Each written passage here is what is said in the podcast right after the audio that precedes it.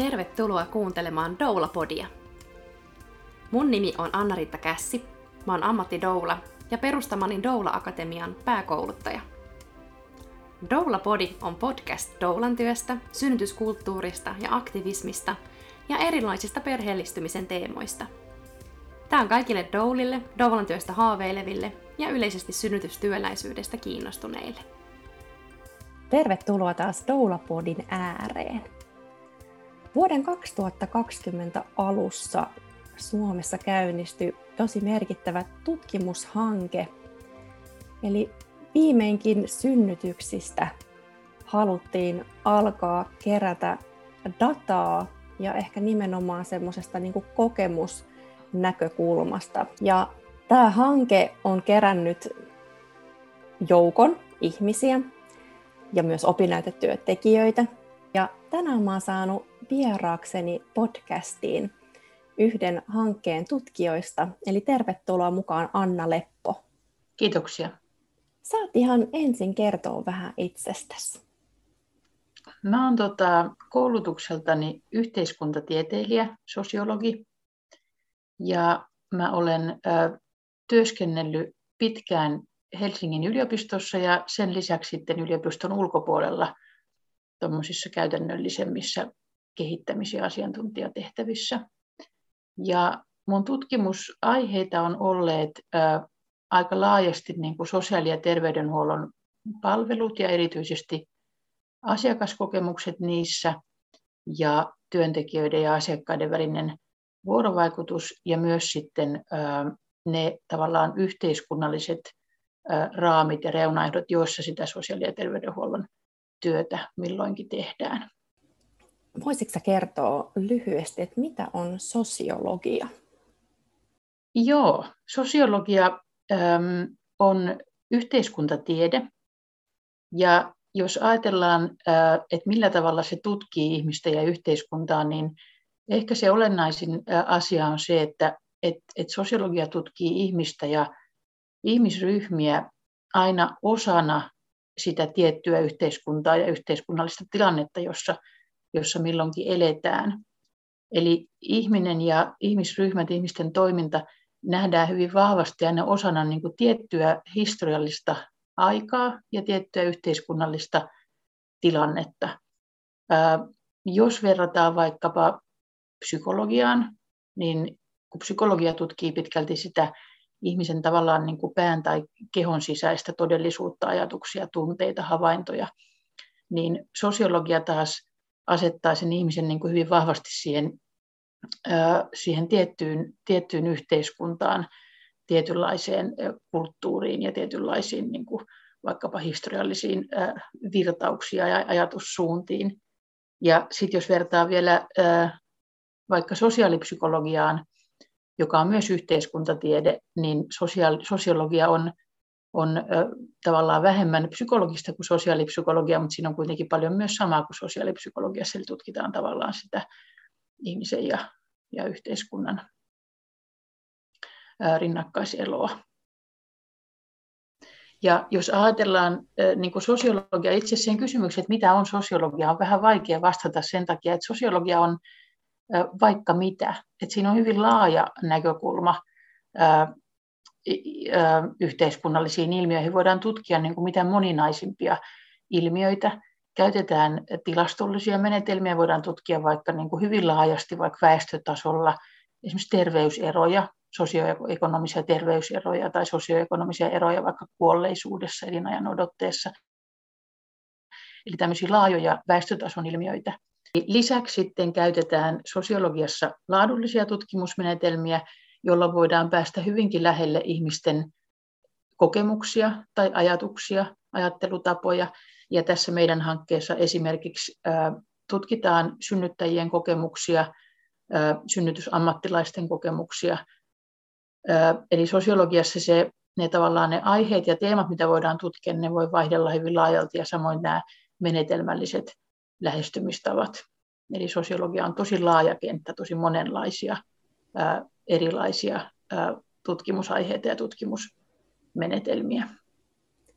mä luulen, että jos mulle itselläni olisi ollut jotenkin lukiossa tullut niin voimakas ajatus siitä, että mä haluan Saksan opettajaksi, niin sosiologia olisi varmasti ollut se, mikä mua si- silloin olisi tavallaan oikeasti aidosti abina tai jotenkin siinä vaiheessa, kun oli, piti miettiä sitä, mihin hakee, niin olisi ehkä eniten kiinnostanut mua jotenkin mua niin tyttötutkimus ja kaikki tämmöinen. Mä olin ilmastoidon lukiossa, niin käytin tämmöisen produktion myötä jossain, mä en muista mikä kirjasto se oli, mutta jotenkin sieltä, niin kun mä muistan lukeneeni silloin jotenkin semmoisia harmitellen, niin ikään kuin, että harmiin nyt ei tässä niin opettajan työssä sitten tämmöisiä näin.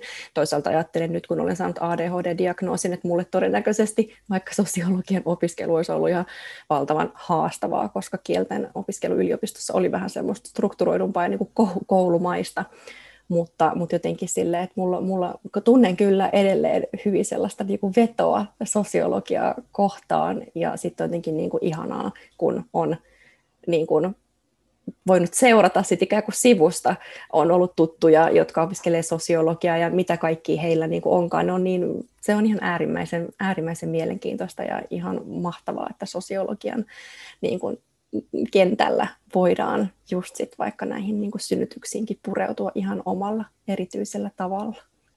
Joo, tuosta mä en voi muuta kuin olla, olla samaa mieltä, että sosiologiassa on mun mielestä aika ihanaa se, että siinä voidaan tavallaan niin kuin, ö, esittää tosi kiinnostavia ajatuksia sellaisista niin kuin meitä kaikkia koskettavista asioista, kuten että millaisessa ajassa ja yhteiskunnassa me eletään, miten se vaikuttaa siihen, miten me ajatellaan, mitä me tunnetaan, mitä me tavoitellaan, mitä me odotetaan, mitä me pidetään tärkeänä, miten se vaikuttaa siihen, että millaiset työolosuhteet meillä on, tai se tulee niin kuin tosi lähelle tätä meidän kaikkien niin kuin arkista elämää ja arkista olemista. Ja yleisesti, jos ajatellaan, että puhutaan niin kuin tieteestä, niin monilla tavallaan saattaa se mielikuva olla sellaisessa tosi eksaktissa tieteessä, vaikka joku tämmöiset niin kuin lääketiede tai niin kuin tämmöiset niin kuin luonnontieteelliset alat ja muut, joissa on ehkä sitten enemmän sellaisia niin kuin absoluuttisia totuuksia, tai totta kai niin kuin tieteessä aina ikään kuin pyritään siihen, että, että löydetäänkö niin kuin uusia juttuja, jotka kumoo niitä vanhoja, mutta, mutta jotenkin se, että, että on niin tärkeää muistaa myös se, että tiedettä tutkimusta voidaan tehdä myös tämmöisistä asioista, joissa ei ole ikään kuin välttämättä löydettävissä jotain yhtä tiettyä ikään kuin oikeaa tai väärää tai muuta. Mitä sä ajattelet, että minkä takia me ylipäätään tarvitaan tiedettä ja tutkimusta ja miten vaikka näitä niin kuin synnytyksiin liittyviä aiheita on tutkittu aiempina vuosikymmeninä? No, jos mä mietin, että mihin me tarvitaan niin kuin tiedettä ja tutkimusta, niin tulee ihan ekana mieleen se, että et tiedehän on niin kuin pohjimmiltaan äm, se on niin kuin perusteltua tietoa. Eli se ei ole niin kuin nyt niin, että mitä mulle tuli eilen mieleen jostain asiasta, tai mitä sulle tuli mieleen, kun sä olit jossakin, vaan, vaan siinä on pyrkimys niin kuin semmoiseen äh, niin kuin perusteltavuuteen, että, että läpinäkyvästi kerrotaan että millä perusteella, minkä tutkimusaineiston perusteella tai millaisen ajatteluprosessin perusteella nyt väitetään, väitetään jotain tästä, tästä maailmasta. Eli pyritään niin kuin luotettavuuteen, objektiivisuuteen, puolueettomuuteen.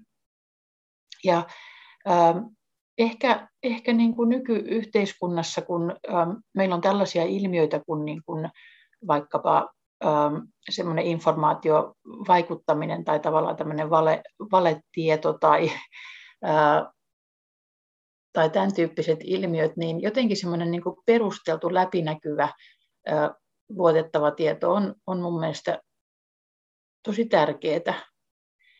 Ää, sehän ei poista sitä, että esimerkiksi sosiologian kaltaisessa tieteenalassa, niin siinä voi olla myös paljon semmoista pohdiskelevaa, vaikka filosofiakin lähelle tulevaa niin kuin pohdiskelevaa aineesta. Että se ei ole kaikki just sellaista eksaktia tiedettä, niin kuin mihin säkin äsken, äsken viittasit. Mutta jos me ajatellaan, tai jos mä ajattelen, että miksi tarvittaisiin tieteellistä tutkimusta ja nimenomaan sosiologista tutkimusta synnytyksiin liittyen, niin mulle tulee ihan ekana mieleen se, että, että jos ajatellaan niin kuin, viime vuosikymmeniä, niin synnytyksiä koskeva tieteellinen tieto on ollut pitkälti lääketieteellistä, se on ollut vähän niin kuin lääketieteen tavalla omaisuutta jollain tavalla, ja ne näkökulmat ja kysymyksen asettelut silloin tulee sieltä lääketieteen suunnasta. No sitten toki myös hoitotieteellinen näkökulma vahvistunut jo pidemmän aikaa, mutta mitä uutta niin kuin sosiologinen tai yhteiskuntatieteellinen tutkimus voisi tuoda, niin se tuo mukanaan sen, sen koko sen tavallaan sen yhteiskunnallisen raamin, jossa sitä hoitoa annetaan ja jossa ne synnytyssairaalat tai neuvolajärjestelmät toimii. Eli se tuo niin semmoisen tavallaan omanlaisensa niin kuin aika uniikin ää, laajan näkökulman tarkastella niitä, niitä synnytyksiä ja synnytyksen hoitoon liittyviä kysymyksiä. Ja sitten yksi, mikä tässä meidän hankkeessa ainakin keskeinen, niin on se synnyttäjien oman näkökulman, niiden kokemusten ja äänten esiin nostaminen. Ja sehän on tosi tärkeää ja arvokasta myös, että on tavallaan sitä lääketieteellistä tutkimusta ja vaikka se, että, että koko ajan lisääntyy se tieto siitä tavallaan, niin kuin, äm, puhutaan tämmöisestä niin evidence-based, siitä, niin kuin, että, joku pohjautuu niin kuin näyttöön, että, että sairaaloissa ei tehdä jotain tiettyjä, että ne protokollat ei ole vaan sitä, että, että nyt joku vaan määrää, vaan että, että se oikeasti pohjaa johonkin niin kuin tutkimukseen, mitä ollaan oikeasti voitu niin kuin osoittaa.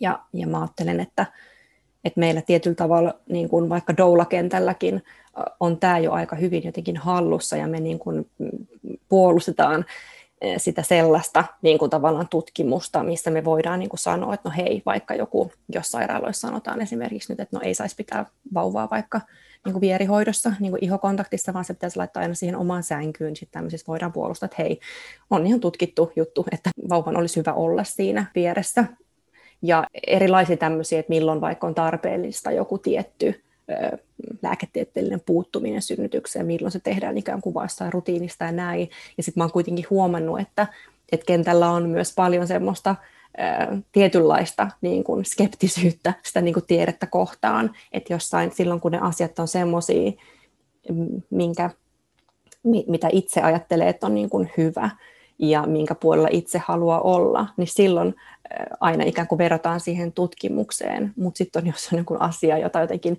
itse vastustaa tai näin, niin sitten, ja totta kai se on ihan ymmärretty, että ihmisetkin silloin, kun heillä on näkökulmia, niin hän etsii tietoa ja sellaista, joka niin tukisi sitä heidän näkemystään, niin sitten on tietysti itse ajattelen, että tässä kun vaikka doulia koulutan ja työskentelen ja, ja en tavallaan tee mitään siihen liittyvää, mistä mulla on maisteritutkinto, niin se, minkälaiset eväät vaikka se akateeminen tutkinto on antanut siihen, että miten pystyy arvioimaan vaikka tiettyjen lähteiden niin kuin luotettavuutta tai tällaista, niin että se on ymmärrettävää, että ihmiset hakee tavallaan sitä jotenkin, jotenkin jonkinlaista niin kuin todistusaineistoa tukemaan sitä niin kuin omaa, omaa näkemystä, mutta että välillä mä niin kuin huomaan, että on iso ristiriita tietyllä tavalla siinä, että jossain asiassa nimenomaan puolustetaan asetutaan jonkun asian kannalle siksi, että sitten on niin kuin näyttöä ja sitten tavallaan toisessa tilanteessa ollaan valmiita täysin niin kuin vastustamaan sitä tiedettä silloin, kun se ei tavallaan ole niin kuin itselle mieleistä, niin sen takia myöskin mun mielestä on tärkeää, että puhutaan tästä niin kuin tieteestä ja tutkimuksesta ja sen tarpeesta ja siitä, että mitä, mitä, mitä, varten,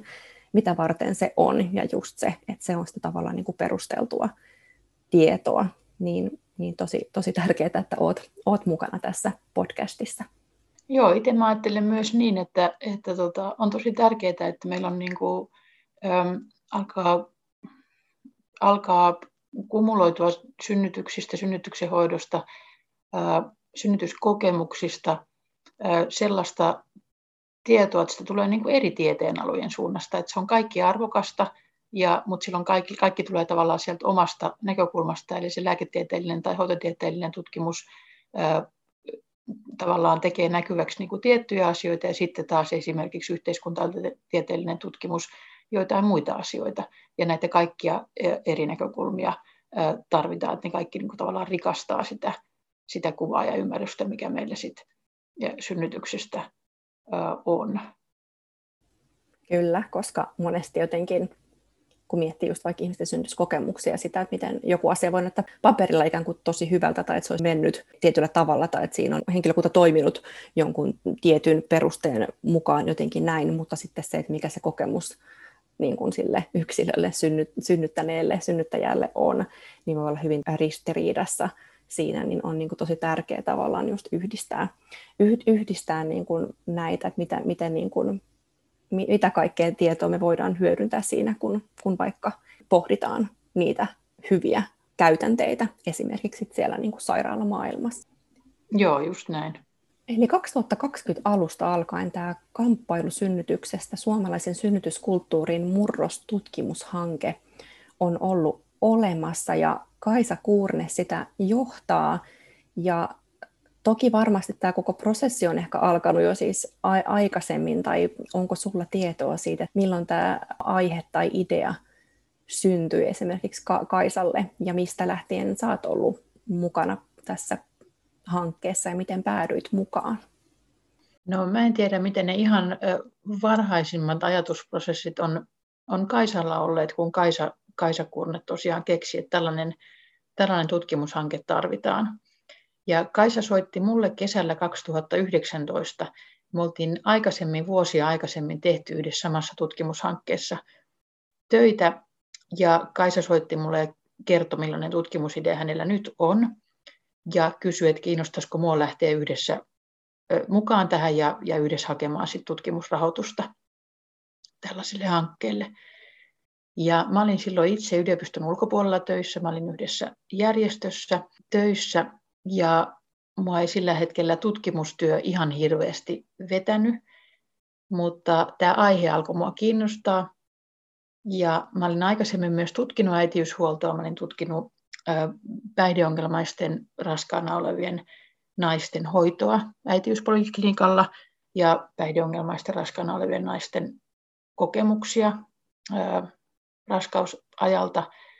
Ja tämä niin kuin äitiyshuolto ja niin kuin, äm, naiset, naisruumis, ää, siihen kohdistuvat niin kuin hoitotoimenpiteet ja erilaiset kontrollipyrkimykset, niin, niin kiinnosti mua ja mä innostuin tästä aiheesta ja ajattelin, että okei, ehkä mä olen valmis siirtymään sieltä yliopiston ulkopuolelta taas takaisin tutkimustyön pariin, jos, jos tälle hankkeelle saadaan rahoitus. Ja sitten sanoin pienen miettimis tauon jälkeen Kaisalle, että joo, mä olen kiinnostunut, että jos, jos onnistut hankkimaan tälle hankkeelle rahoituksen, niin mä olen mukana.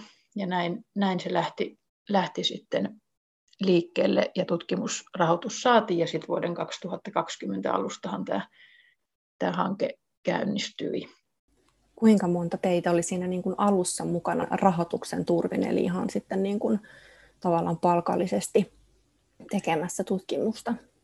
Meitä oli aloittaessa neljä henkeä, joista Kaisa ja mun lisäksi niin, niin kolmas sosiologi Keiju Vihreäsalo ja sitten kätilö ja myöskin koulutukseltaan antropologi Johanna Saarlio Nieminen.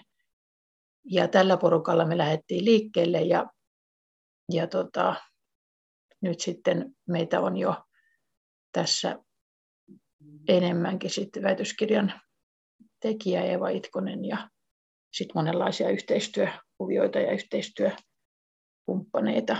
Mm, ja sitten jos ajattelee sitä niin kun, ää, kaikkia näitä, tiedän esimerkiksi, että Kaisakin ohjaa, ymmärtääkseni just kandia, gradu, tutkielmia liittyen, jotka on tavallaan kytketty tähän, tähän hankkeeseen, niin osaako sanoa, että kuinka paljon tässä hankkeessa on, niin kun, jos ottaa kaikki nämä opinnäytetyötekijät mukaan, niin paljonko on niin kun, mukana ihmisiä ja miltä eri tieteen aloilta?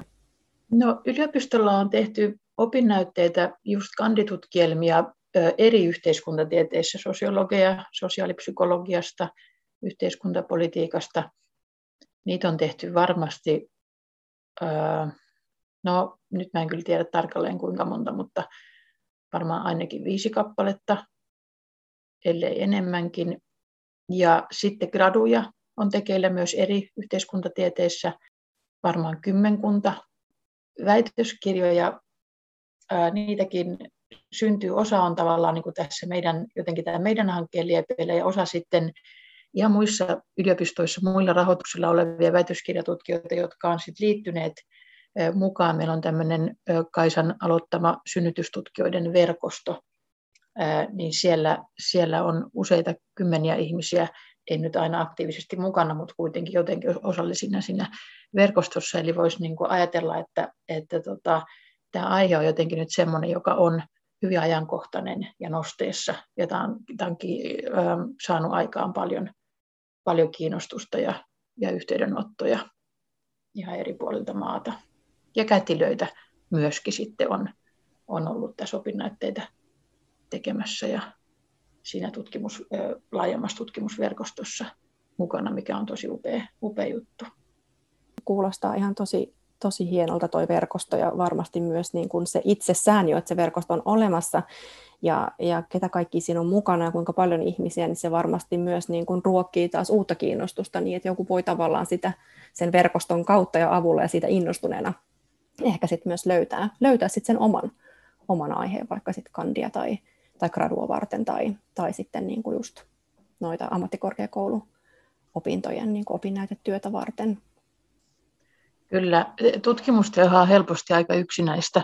Tutkijan työ on helposti aika yksinäistä, mutta Kaisa, Kaisa on sellainen yhteisöllisyyden mestari, että hän on, hän on tähän saanut kehkeytettyä monenlaisia yhteisöllisiä ja yhteisiä niin kuin toimintatapoja ja ryhmiä.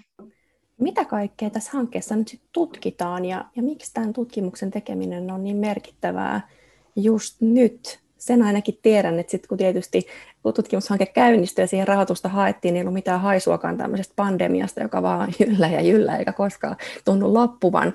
Että se, se ainakin nousi, nousi sit pian yhdeksi sellaiseksi, mitä, mitä sitten on tutkittu, että miten tämä pandemia ja kaikki nämä rajoitukset on vaikuttanut sit niihin kokemuksiin. Mutta mitä, mitä kaikkea muuta nyt tällä hetkellä tutkitaan? Joo, no tämän, tämän hankkeen se alkuperäinen otsikkohan on ollut kamppailu synnytyksestä suomalaisen synnytyskulttuurin murros. Ja tämä kamppailu synnytyksestä, tämä otsikko, niin se sai alkunsa ää, tästä Me Too-synnytyksessä aktivismista ja liikehdinnästä, joka Suomessakin ää, oli, oli pinnalla jonkin aikaa sitten. Siihen liittyen niin tässä meidän hankkeessa ää, tutkitaan muun muassa synnytysaktivismeja ja tätä Me MeToo-synnytyksessä liikehdintää ja sitä, niitä synnytysväkivaltakokemuksia. Ja niitä meillä tutkii Keiju Vihreäsalo, ja siitä on kohta tulossa sitten toivon mukaan jo jotain valmiita tutkimusartikkeleita ulos ja kaikkien, kaikkien saataville ja luettavaksi. Mutta sitten on muitakin, muitakin aiheita aika laajasti, niin kuin synnytyskokemukset me ollaan kerätty iso tämmöinen synnytyskokemusaineisto.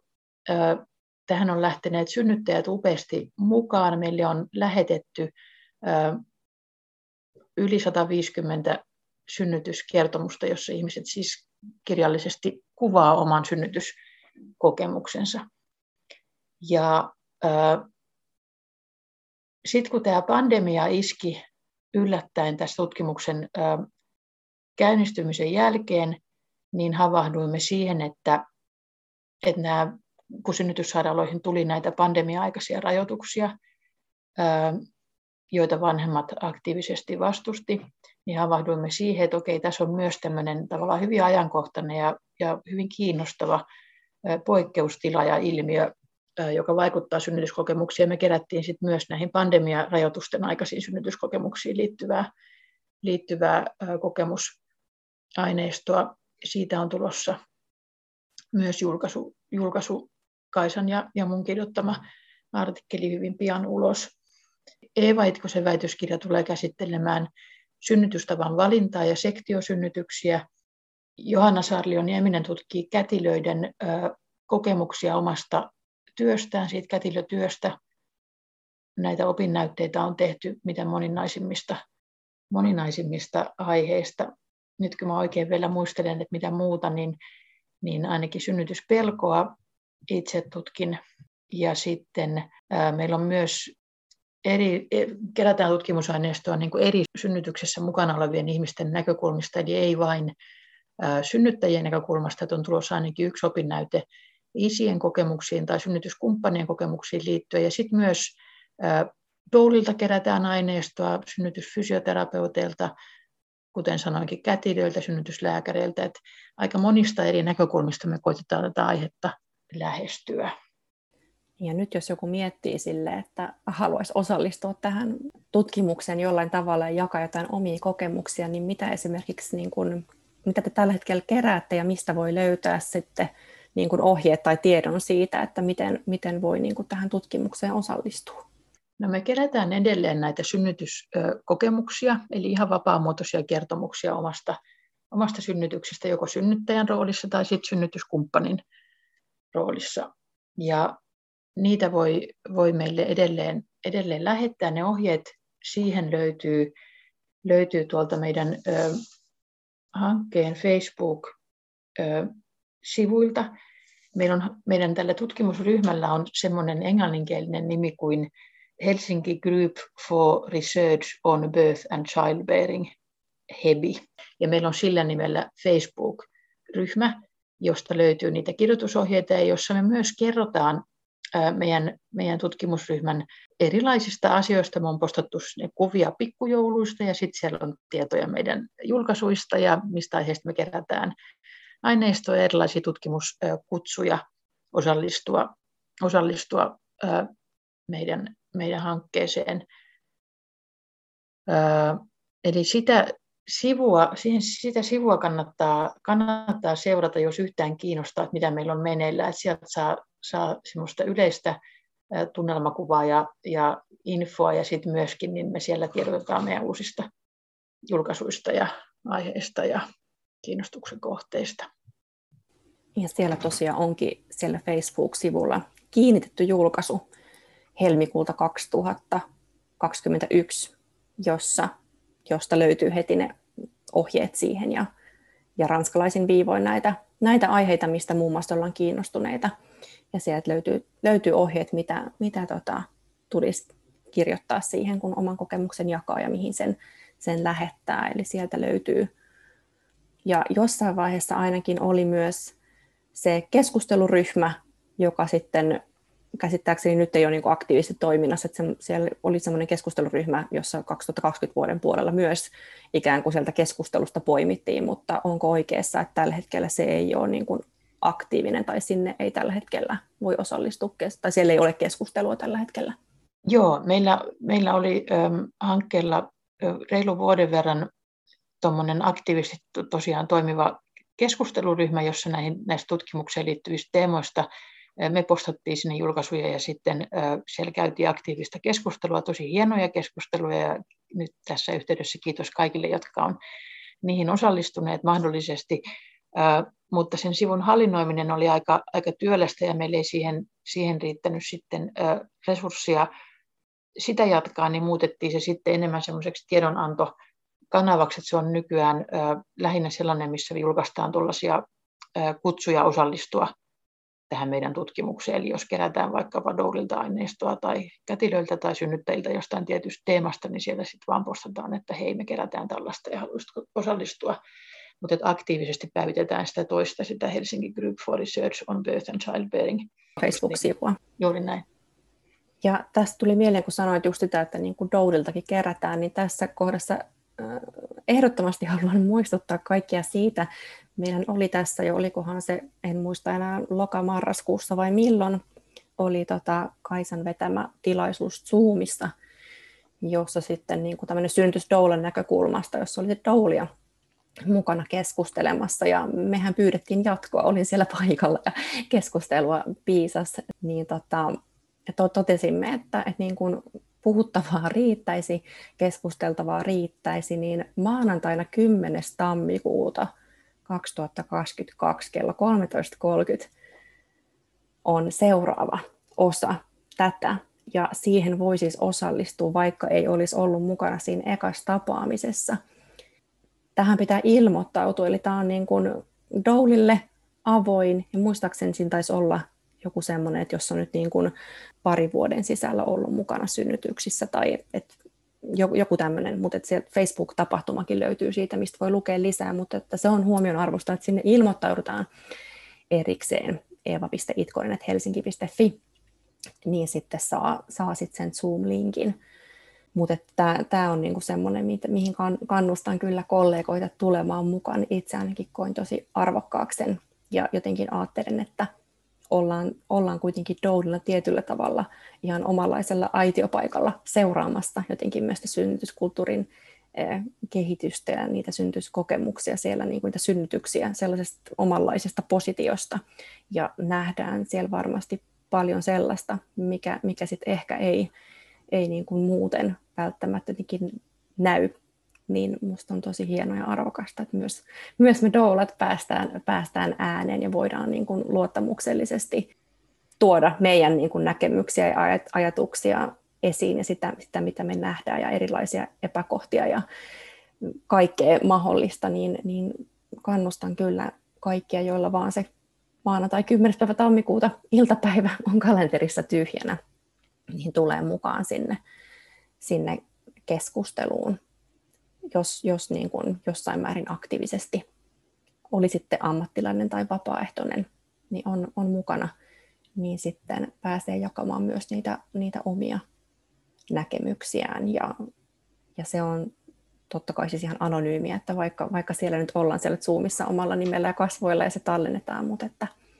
niitä, niitä tietoja ei, ei käytetä, sitä niin kuin ei henkilöidä kehenkään, mitä, mitä sitten mahdollisesti, jos sieltä käytetään vaikka jotain lainauksia tai näin, niin niitä ei henkilöidä, henkilöidä sitten tota, kehenkään tiettyyn, tiettyyn henkilöön. Joo, tosi kiva kuulla, että olet kokenut tuon ton käymänne keskustelun ö, hyödylliseksi ja antoisaksi. Tämä on sellainen asia, mikä olen tässä aineistonkeruun aikana tässä hankkeessa aika moneen kertaan kuultu niin kuin eri, eri toimijoiden suusta, että, että ihmisistä on tärkeää kertoa kokemuksia ja ajatuksiaan tähän, tähän aiheeseen, jonka monet kokee tosi tärkeäksi ja joka on tosi tärkeä. Ja meille on ollut tietysti tosi iloinen yllätys se, että, että miten, miten innokkaasti monet on tähän tutkimukseen halunneet lähteä mukaan ja kertoa niitä omia arvokkaita kokemuksiaan ja jakaa semmoisia, välillä voi olla niin kuin aika intiimejäkin asioita ja kokemuksia, kun synnytyksistä puhutaan. Ja ton vielä toistan, minkä sanoit, että, että luonnollisesti kaikki se tutkimusaineisto, mitä me kerätään, niin se anonymisoidaan ja, ja tota, ketään ihmistä ei voi siitä sitten enää, enää, enää tunnistaa siinä vaiheessa, kun niitä, sitä tutkimusta tehdään ja niitä tuloksia julkaistaan. Että se on siinä mielessä turvallista se, se osallistuminen ja mukaan, mukaan tulo. Hankkeellehan on nyt niin kuin käy, käsittääkseni rahoitus vuoteen 2023 asti olemassa, eli neljäksi vuodeksi tähän saatiin raho, rahoitus ja sitten tietenkin sen, sen jälkeen tai jatko, jatko ei ole vielä niin kuin selvää, mutta että minkälaiset tavoitteet tässä on tällä hetkellä ja mitä, mitä me voidaan niin kuin odottaa, että milloin, milloin sitten on odotettavissa julkaisuja, artikkeleita ja tulo, tuloksia tässä tutkimuksessa. Ja sanoitkin tuossa jo aiemmin sitä, että jotain, jotain artikkeleita tässä ehkä jo silleen niin kuin lähiaikoina voisi olla tulosta.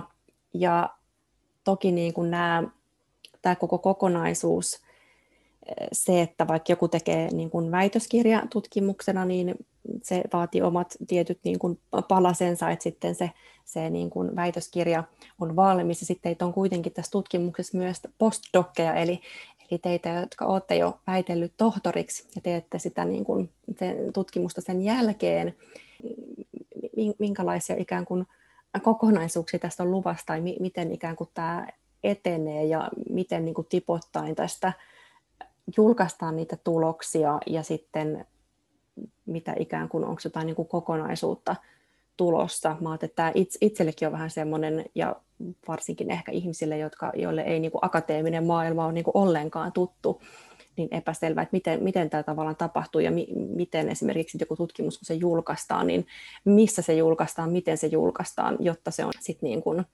virallisesti julkaistu. No tutkimustyöhän on niin kuin luonteeltaan yllättävän hidasta. Ja se liittyy juuri siihen, että tutkimustieto on semmoista perusteltua, luotettavaa, läpinäkyvää. Eli se on, niin kuin, se on luonteeltaan hidasta. Siis sitä, sitä ei voi vaan niin kuin tehdä ihan hirveän nopeasti, koska se tehdään tietyn protokollan mukaan ja tiettyjä tavallaan sääntöjä noudattaen. No, sen takia usein, kun tekee tutkimusta, niin tutkijana on vähän turhauttavaa usein kertoa niille tutkittaville, että joo, tutkimus on aloitettu jo silloin ja silloin, mutta, mutta se on vieläkin kesken ja, ja tuloksia ei ole vielä julkaistu ja niin edelleen. Eli, eli se rytmi on niin kuin väistämättä vähän, vähän hidas. Mutta meidän hankkeessa niin näitä tuloksia julkaistaan aika pitkälti nyt tieteellisinä artikkeleina tieteellisissä lehdissä. Ja niistä tulee osa englanniksi ja osa, osa sitten varmaankin myös suomeksi. Ja niitä on tulossa nyt e, ensi vuoden aikana, aikana useampia. Ja, ja me niistä laitetaan tietoa sinne, sinne Facebook-sivulle, jonka aikaisemmin mainitsin, jolloin niitä sitten voi sieltä linkata ja, ja päästä lukemaan. Ja tämän lisäksi on haluttu nopeammin tuoda suomen kielellä jotakin meidän keskeisiä näkökulmia ja ajatuksia jo esiin. Meillähän on ollut Kätilö-lehdessä tämmöinen juttusarja, jossa on jotain näitä meidän tähän astisia keskeisiä näkökulmia avattu semmoiseen yleisesti ymmärrettävään ja populaariin tyyliin ja suomen kielellä. Et sitä juttusarjaa kannattaa, kannattaa tsekata, jos, jos kiinnostaa. Ja äm, väitöskirjan tekeminen on, on hidasta. Ää, siinähän menee yleensä aina useampi vuosi ennen kuin se valmistuu. Äm, joskus se kirjoitetaan niin, että se koostuu sitten semmoisista tieteellisistä artikkeleista, joita on siinä pitkin matkaa jo julkaistu, eli se tulee tavallaan paloittaa ulos ja sitten se kokonaisuus lopussa, tai sitten se voidaan kirjoittaa semmoisen kirjamuotoon, jolloin se kokonaisuus on valmis vasta sit siellä tutkimuksen loppupuolella. Eli sekään ei ole niin kuin, sellaista, että sitä tulosta alkaisi ihan heti, heti tulla. Me ollaan jonkin verran tässä annettu, annettu haastatteluja ja, ja sitä myötä koet tavallaan niin kuin, ö, osallistua siihen yhteiskunnalliseen keskusteluun näistä aiheista jo ennen kuin meidän kaikkia tuloksia on, on ehditty, ehditty julkaista. Ja sitten hankkeessa on tehty myös yhteistyötä äitiyshuollon toimijoiden, synnytyssairaaloiden, synnytyslääkärien, kätilöiden kanssa.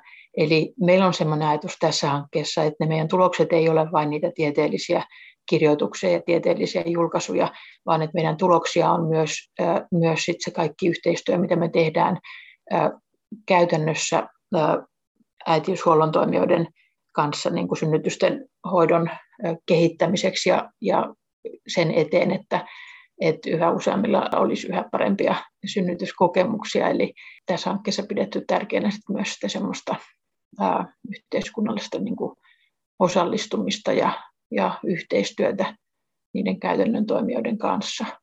Ikään kuin semmoista niin kuin vaikuttamistyötä tietyllä tavalla. Kyllä, se on, se, on, se on yhteiskunnallista vaikuttamista. Onhan tutkimuksen teko myöskin sitä toki, mutta sitä voi tehdä myös sit vielä käytännöllisemmin esimerkiksi kouluttamalla vaikka ammattilaisia tai, tai osallistumalla erilaisiin keskustelu, keskusteluihin tai kehittämisryhmiin tai ihan myös poliittisen vaikuttamisen keinoin. Tulisiko sulla Anna mieleen vielä jotain sellaista ole, olennaista, mitä, mitä on jäänyt, jäänyt vielä sanomatta, mutta kovasti haluaisit vielä kertoa?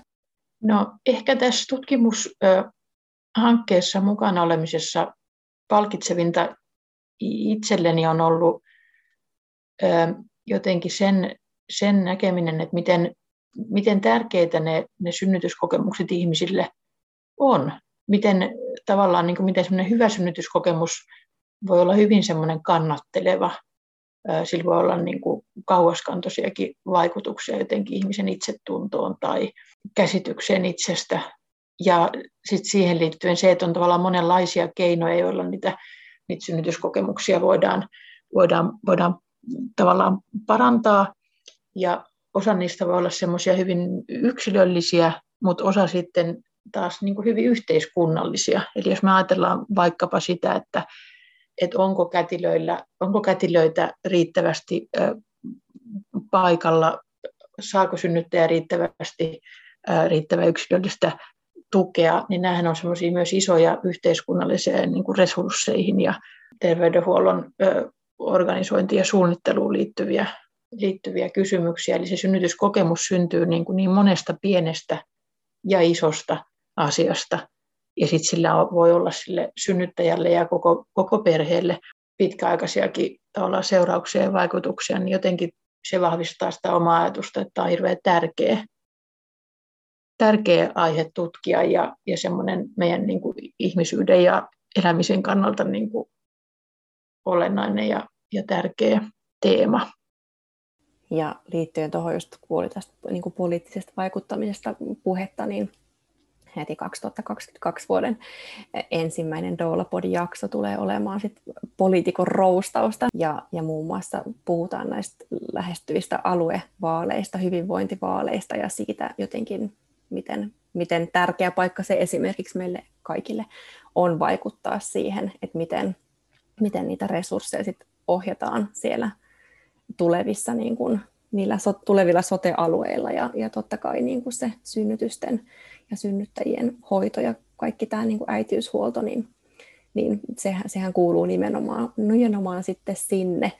Niin toivotaan myös, että, että jotenkin tämä, tämä tutkimushanke tuo myös semmoista tärkeää dataa ja, ja viestiä sit, sit niin kuin sinne niille poliittisille tasoille, missä sitten taas vaikutetaan, vaikutetaan sit siihen, mitkä vaikka just nimenomaan on ne resurssit, mitkä vaikuttaa sit sekä siihen työntekijöiden hyvinvointiin ja siihen työn laatuun, että sitten sitä kautta myös nimenomaan sit niiden yksilöiden kokemuksiin ja, ja just sitä, että mitkä on niitä semmoisia rakenteellisia juttuja, mihin voidaan niin kuin puuttua, että päästäisiin nimenomaan sitten kiinni niihin asioihin, mitkä sitten vaatis, vaatis ehkä sitten vähän isompaa muutosta siellä niin kuin rakennetasolla. Joo, kiva kuulla, että, että teille tulee politiikka-aihetta aihetta tänne Doulapodiin, koska politiikka on niin, niin tärkeää ja muovaa niin vahvasti sitä, sitä yhteiskunnallista raamia, jossa, jossa synnytykset tapahtuu. Eli tosi olennainen, olennainen tärkeä näkökulma. Kiitos Anna sun näkökulmasta, mitä tänään toit. Ja kiitos koko teidän tutkimushankkeelle ja me jäädään täällä innolla kaikki odottamaan sitten niitä tuloksia eri muodoissa että miten, miten tota, minkälaisia tietoja kertyy ja, ja tosiaan edelleen saa sitten osallistuukin tutkimukseen, oli sitten itse synnyttänyt tai, tai doula, niin rohkeasti vaan, jos kokee, että, että haluaisi antaa oman panoksensa tähän tutkimukseen. Kiitos Anna, että tulit vieraksi.